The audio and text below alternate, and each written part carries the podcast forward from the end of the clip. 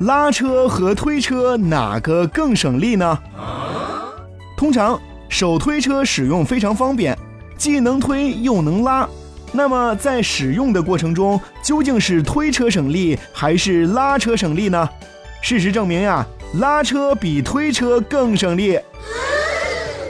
通常，无论是推车还是拉车，人的用力方向跟水平线的夹角基本上是没有差别的。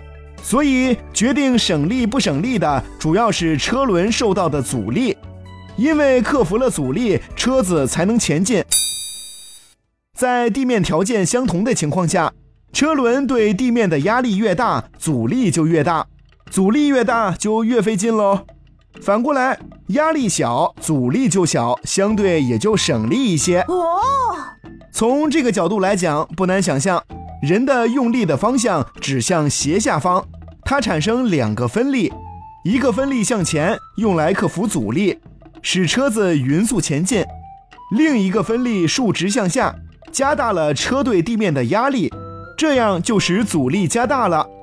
而在拉车的时候，人的用力方向指向斜上方，这个时候也产生了两个分力，一个分力是用来克服阻力，而另一个是竖直向上的，减小了车对地面的压力，使车轮与地面的摩擦力减小了，这样就使阻力减小了。